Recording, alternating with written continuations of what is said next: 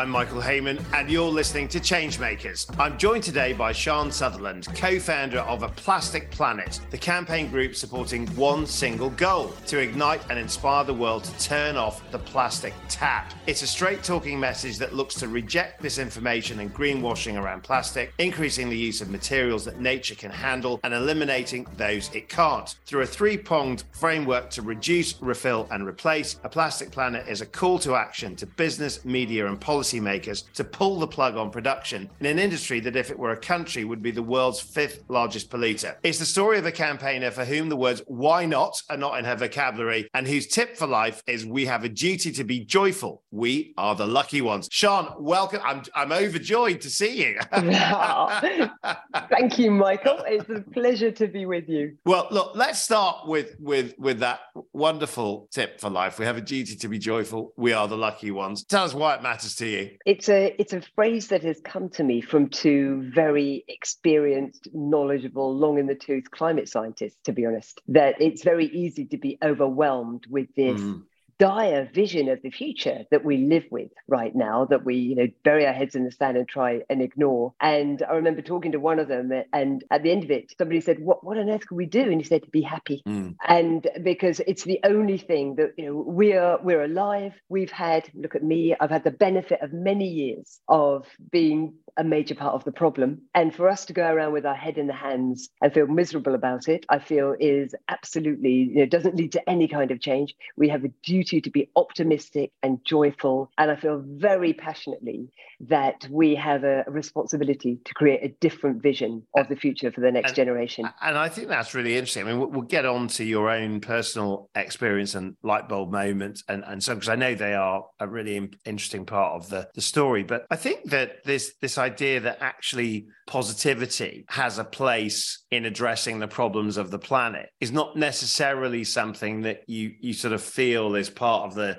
narrative when you read about it, listen to campaigners about it, look at the big kind of like you know cop moments or whatever it might be. And if you are the the voice of positivity, the status quo seems to be the voice of pessimism. It does. And in my world, obviously in the plastic world, everything is about guilt and blame. And I think those two never, uh, they we become intransient. We get entrenched because we, we've become defensive.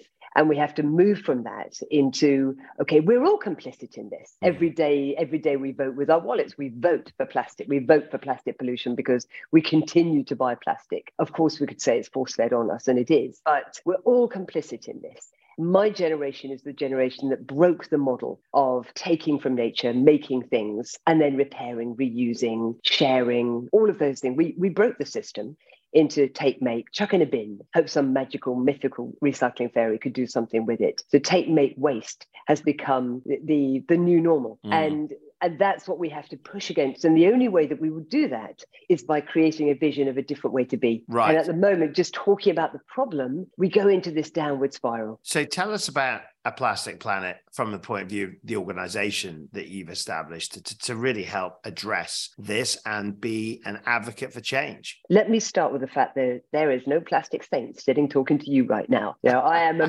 massive plastic sinner. I'm, I'm an entrepreneur. My most recent business, I co founded and ran a skincare brand in 14 countries. Can you imagine how many plastic bottles I personally pumped out into the environment without even thinking what's going to happen to them next? Not on my list. Shocking to say that now. But, you know, 12 years in, in the experience and the knowledge and the awareness of, of the plastic problem has been has been a long time. And then I got involved in the launch of a film called A Plastic Ocean. And that for me was my rapid mm. epiphany of realizing what we do. And then you know, I was exiting the skincare brand and and you know, like like all entrepreneurs, you think, oh, I'll go and help other entrepreneurs. You know, I'll, I'll consult and do all these things, but I couldn't leave the plastic thing alone. Right.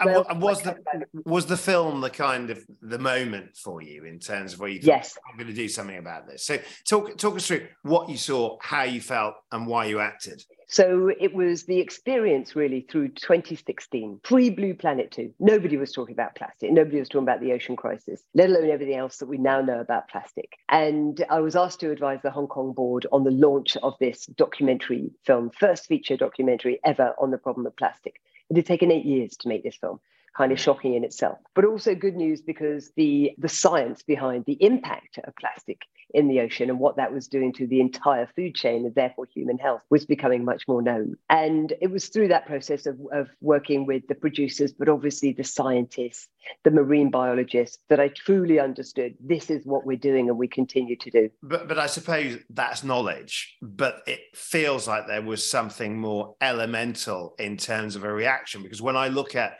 things that you've spoken about when you talk about our relationship with plastic. You'll talk about things that it's infected the planet. Mm-hmm. you know that, that, it feels like there was a, a more elemental revulsion repulsion if you like to actually what was happening. And i'm, I'm trying to sort of i suppose you talked about the head. Tell us a bit about the heart in terms of actually how you felt about this issue the road to activism. I guess guilt anger shame you know all of those and, and helplessness Mm. because you know, a lot of people say to me, "So, what's your top ten tips, Sian, on you know how we, as the members of the public, how we can prevent the plastic crisis. It's, like, it's nothing to do with you. I'm sorry, but you know, of course, we have a personal level of responsibility, and we can vote with those wallets, and we can really support the brands that are trying to do the right thing. But ultimately, we buy what we're sold, and that's the bit that irritates me. Is industry's job is to sell us something different, and government's job is to mandate that they do that fast. Right, and and and if you take the view that you know we, we, we hear lots of talk about business as a force for good, and you know, I mean, I interview lots of business leaders on this show who see themselves as agents of change, change makers, but we've still got an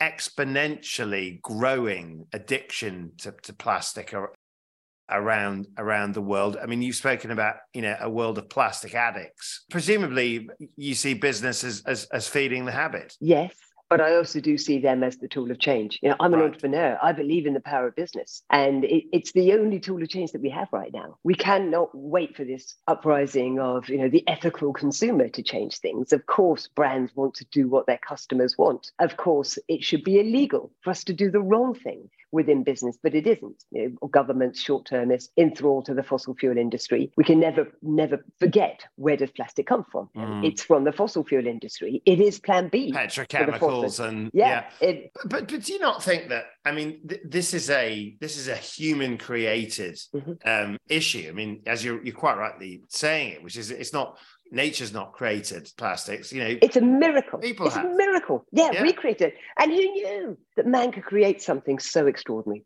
mm. that we can we can mold and shape and we can have it rigid and shiny and we can have it like you know saran wrap cling film. We can have all of these different variations the polyester clothing that we wear. That's 70% of all our clothing now and is so that good? Amazing. Is, terrible, terrible. Terrible. Right. Because what I was going to ask is because a lot, a lot of people will say to you, is that, okay, I see the waste, but if you look at if you look at the modern world and the seats we sit on and the the mm-hmm. tables that we use, is that plastic is the it is the mechanism isn't it in mm-hmm. terms of the way that the modern world has constructed itself yeah we we created a material that virtually lasts forever and instead of putting it on that pedestal and using it for things that we need to last forever. 40% of all plastic that we make we use for packaging. You know mm. the, the very word you know i'm not buying the packaging i'm buying the thing inside. That packaging goes straight into the bin. It's a material that was never designed to be recycled. It's only ever downcycled. There is a reason that only 9% of plastic in the UK is recycled and in the US it's less than 5%.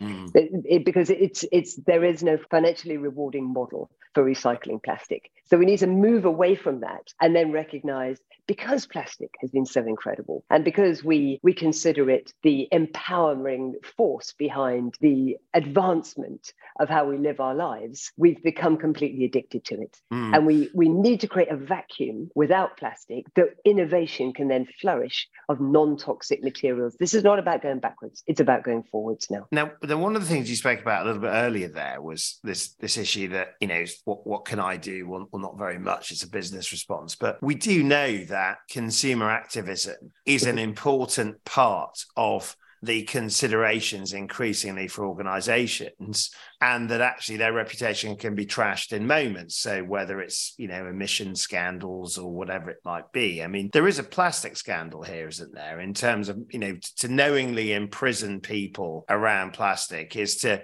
is to effectively make the environmental change that we that we seek increasingly seek. Almost impossible isn't it? Yes And that, that of course, is, is the nub of the problem is unless businesses are mandated to change from using this toxic, indestructible, polluting material, which is the gateway to everything, it's solid carbon crisis, mm-hmm. then, then they cannot change because it is fatally cheap. It's the most subsidized material in the world from the most subsidized industry in the world.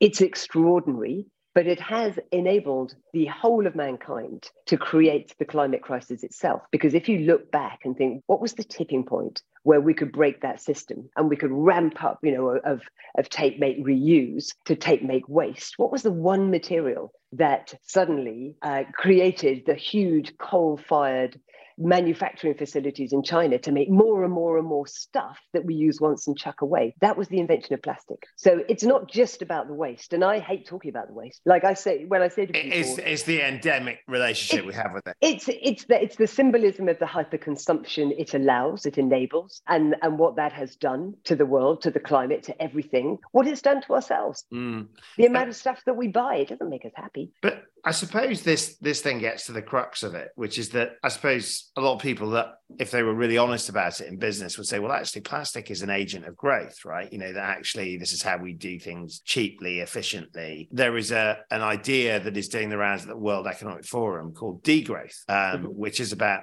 um, creating a you know a kind of commercial economy that can live more within the means of the planet. But of course, with that, I mean, we, we you, you spoke about you know mindless consumerism and and so on, but I mean mean, I suppose the question is, how do you prepare a world to to radically address and alter its relationships with things that it have it's taken for granted for generations? How do we prepare the world for that? In some ways, we are we are never going to be prepared because the future has never been more predictable than it is today. And everybody says, "Oh, we've got such an uncertain future." No, I think actually if you listen to 98% of the world's scientists, mm. they tell us the future is very predictable.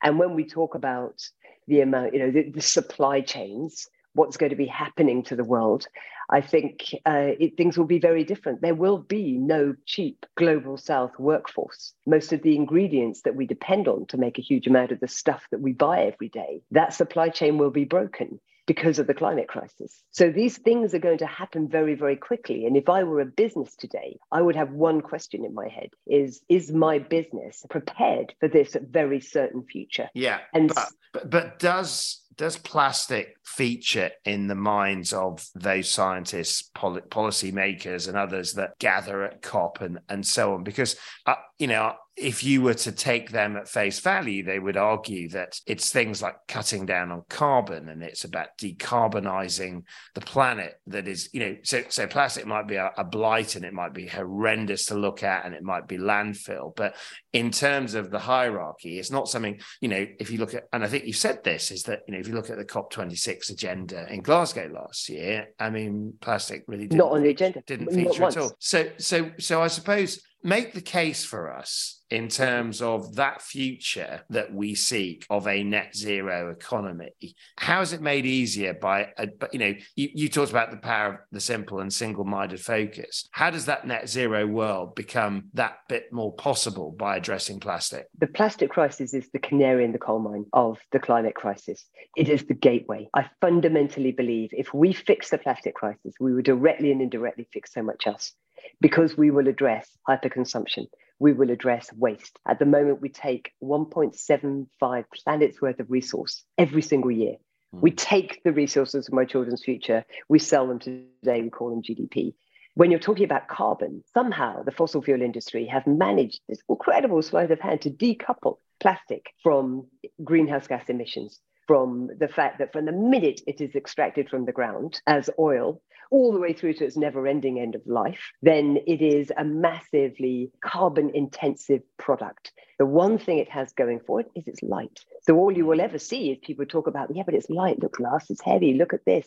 You know, but it's It's designed for a one time use. And that means we have to continue to keep pulling it out of the ground, keep manufacturing it. There is no recycling infrastructure of note. But if we stopped using it, imagine if plastic were illegal tomorrow. And in many countries, things like plastic bags, they are illegal. Mm. You look at Rwanda, $37,000 fine for having a plastic bag. If it were to be banned, and I'll move on to things like the other reason it should be banned is the impact on human health, then imagine the innovation that would happen. Imagine the lack of the, the reduction in the amount of ah. resource we would take from the planet, I, the you know the impact on carbon and greenhouse greenhouse gases that that would have. You see, I, th- I think that's a very interesting observation. That because I think I think the the historic role of of business as innovator and you know having that ability to change the way things are made, constructed, is that if you're on the side of business, you'll say, well, actually, that's what business does. It improves processes, it comes up with better outcomes. But if you're Greta Thunberg this week, she's basically saying, look, the whole system is irredeemably broken. And that actually, you know, these businesses themselves are just going to forever be the problem.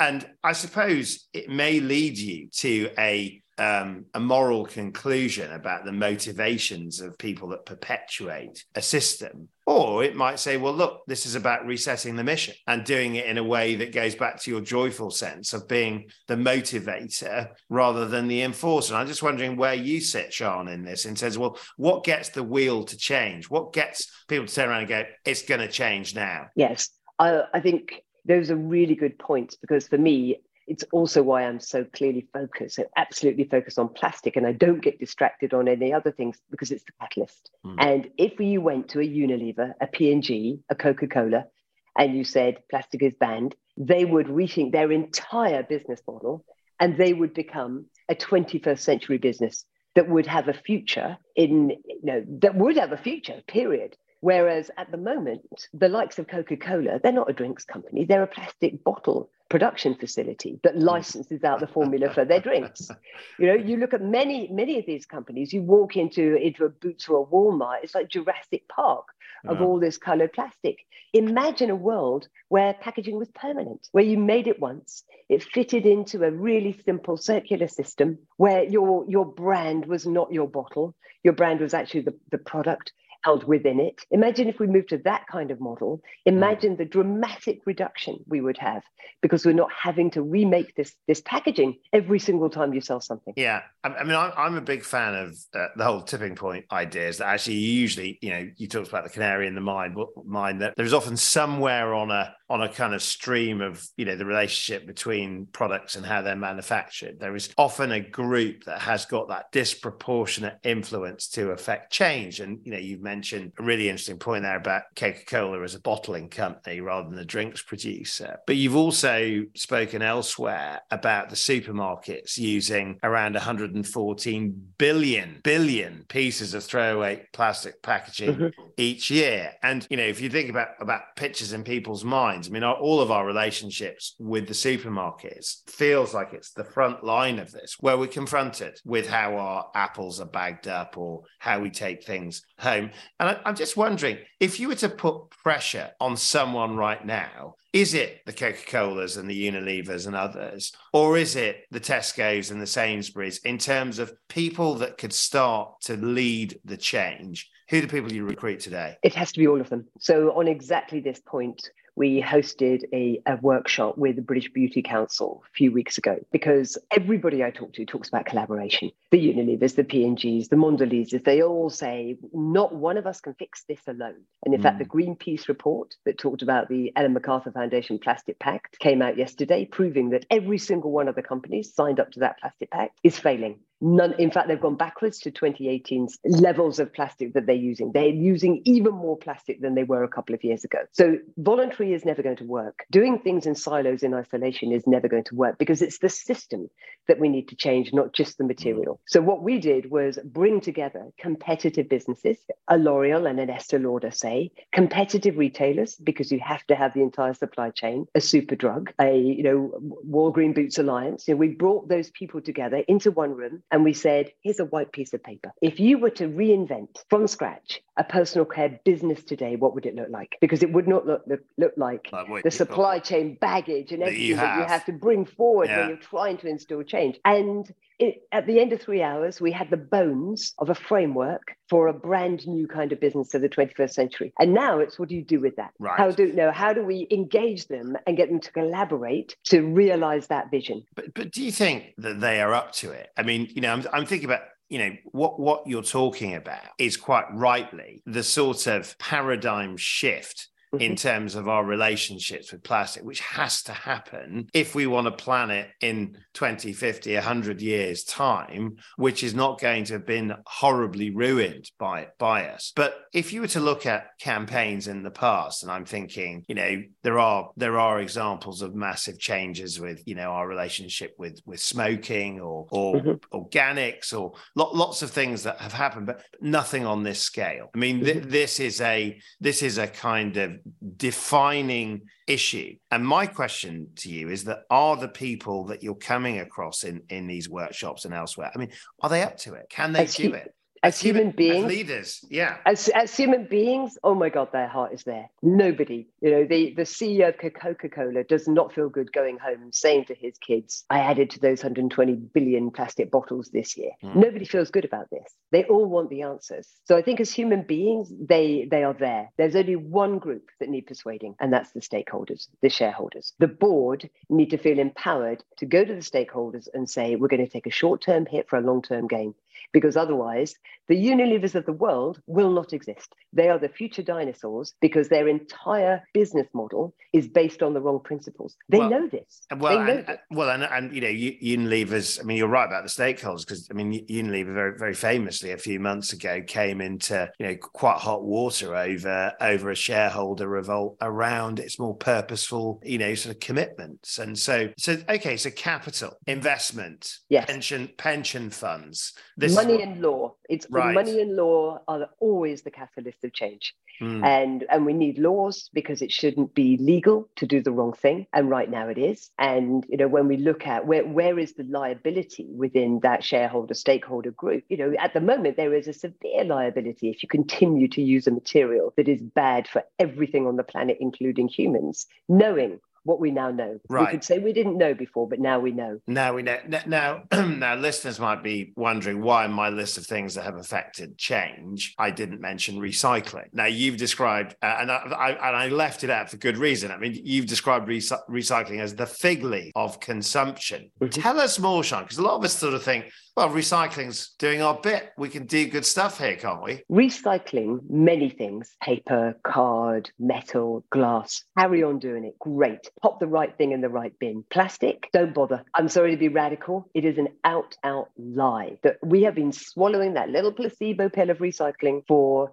decades now, and it doesn't exist. So, do you know where over 60% of our plastic waste that we religiously rinse out and pop into the right bin in the UK goes? Into a container ship to someone else, some godforsaken country who has now got to deal with our rubbish. Mm. Why is that even legal? So we have to stop. Every country has to deal with its own dirt. And the other thing I love about if we change plastic, we change so much else. Imagine what would happen just in our food supply chains. Plastic is extraordinary because it means that we can ship things for thousands of miles and give things a fake on shelf expiry date. And imagine if we, you know, I, I'm sure when you go on holiday, Michael, the first thing you think you're in France, you think, let's go to the market Yeah. and let's go and you know I- that wonderful gustative experience of seeing fresh produce that smells how it should and tastes how it should. Do you wake up here in the uk and think let's go to tesco today kids no because you know it's broken it's broken this incredible relationship that we should have with the very food that sustains but, us. I, but I suppose they will they would argue if they were if they were uh, responding to this they'd say well look you know a lot of what we're doing is you know you're talking about wonderful holidays to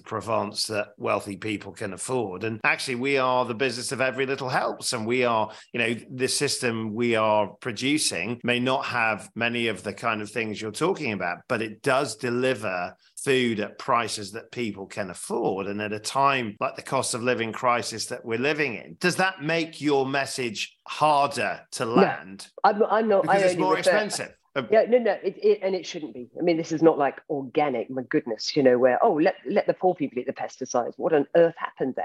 Fundamentally wrong? No, there is a there's a great book by a Canadian author called J.B. MacKinnon, The Hundred Mile Diet. And the other thing that we need to look at, I refer to the incredible, you know, uh, European food markets only because they didn't adopt the US food supply chain. Mm. And we copied the US food supply chain, massively unwieldy, long supply chains that, that mean that you have to have packaging. So the Tesco's of the world, if you created a Tesco today, then what would it look like? Back to my white piece of paper. Would it look like something that is dependent on these long, expensive, carbon intensive supply chains? Or would it look at, at a model which is more based on UK crops, seasonality? I, I, think I think you know I think it's a really interesting question. You know, what one you know that I think is worth following up on, which is that if some of the world's largest corporations were to restart tomorrow, you know, mm-hmm. rather than being these kind of legacy of you know generations of just having you know built up behaviors and styles and you know systems that are almost like you know just repeat, what would they do? Because I, I interviewed John Mackey, the Whole Foods founder, and you know for for him the, the you know the activism in the early days of the whole the, the, idea i mean for him this was about you know obesity and it was about good food and about a good relationship with food. And and his feeling was that well america exported obesity to the world and i'm going to be an american corporation that helps address it the other way. And actually but but actually the idea that the supermarket becomes a a source of activism feels like it's very much in in the mold that you're talking about which is that well here we are in 2022 you've now got the benefit of being a fortune 500 company or whatever you might be what if you were to restart? How would you do it? I think yes. I, I wonder whether enough of them have even ever thought about that. And wouldn't it be freeing to give them the space to think about that? Mm. And, and what I what we recognized early on when we hosted this workshop with all the competitive personal care brands, and we want to do exactly that model with food and drink brands and everybody. You know, number one, you have to have everyone in the room that is the entire supply chain. Number two, you have to leave your title at the door. You are simply a person that is passionate about that particular industry and about change. And number three, you do not bring the baggage with you. Mm. And this is the problem that I feel so, I really feel for corporates. It's very difficult to change. The will is there there, but the baggage they have to drag with them the brand heritage, the stakeholders, the commitments, the supply chain, the legacy that they have to drag forward, put in front of them, and climb over every time they're trying to change. Imagine if you were freed and you said, What would it look like today? Right. Now, we are rapidly running out of time. I've still got plenty I want to talk to you about. So I'm going to try and wedge a few things in but, well, I've still got you. But I suppose the, the bit of this we haven't spoken about, you know, is government mm-hmm. and its responsibility. I mean, we are talking on the eve of the new COP gathering in, in, in Egypt. How do you feel about government's ability to affect change here? Do you sort of wring your hands of it, or do you actually feel actually we should be more, you know, hopeful about what government can do? So we are engaged at, at, government level because you have to be. And things like you know the UN Global Plastics Treaty. We have just been part of the co-hosts of the first stakeholder dialogues to see how can we help inform DEFRA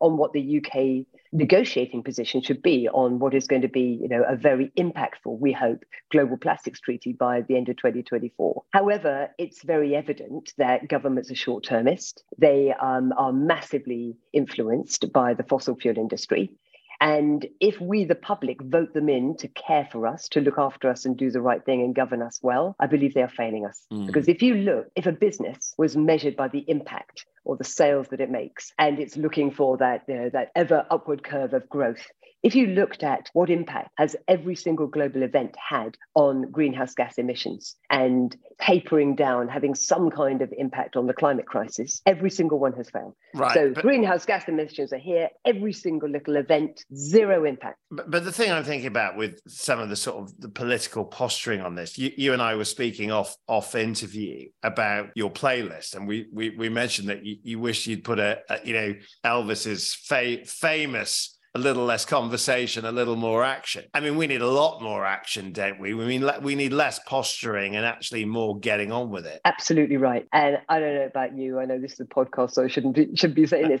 I'm done with the words, and I only want to work with people who are committed to action now. The pacts, the pledges, the promises, forgive me, it's bullshit. Mm. It's it's setting a little goal. You're probably not even going to be in charge by then. And you can fail because there is absolutely no comeback or responsibility on you if you fail. A little bit of bad PR, maybe. Uh, yeah, but, I mean, but, you know, but, we have to move now. But but there is a willpower issue. I mean, you are a person that strikes me. I mean, we don't know each other, but I've really enjoyed getting to know you because you strike me as being a kind of like a person who has got real willpower. You, you've said in the past that naivety is my superpower because I don't know the reasons why not. Does that explain you, Sian, in terms of getting to know the person we've met today? I, I think it does because sometimes you can get involved in very complex change models. And I feel that we're in a position be, to be able to say, well, why can't you put that material with this material and combine them from two different complete markets and create something that's never been done before? And we work with people who have very deep knowledge mm. and they are entrenched in their own silos.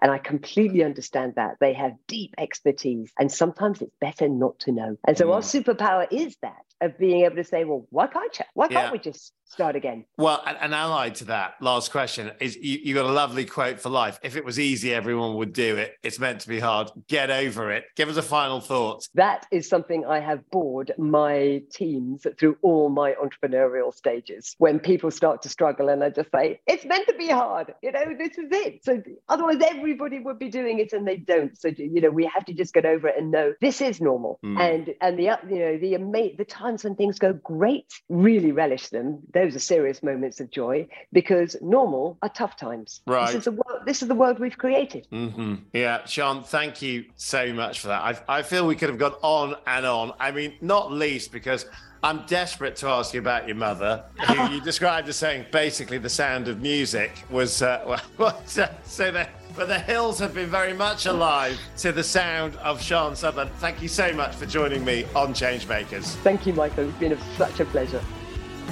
Changemakers is brought to you by the campaigns firm Seven Hills and presented by me, Michael Hayman.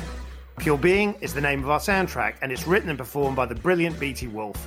To find out more, head over to changemakers.works and if you like what you hear, why not give us a rating?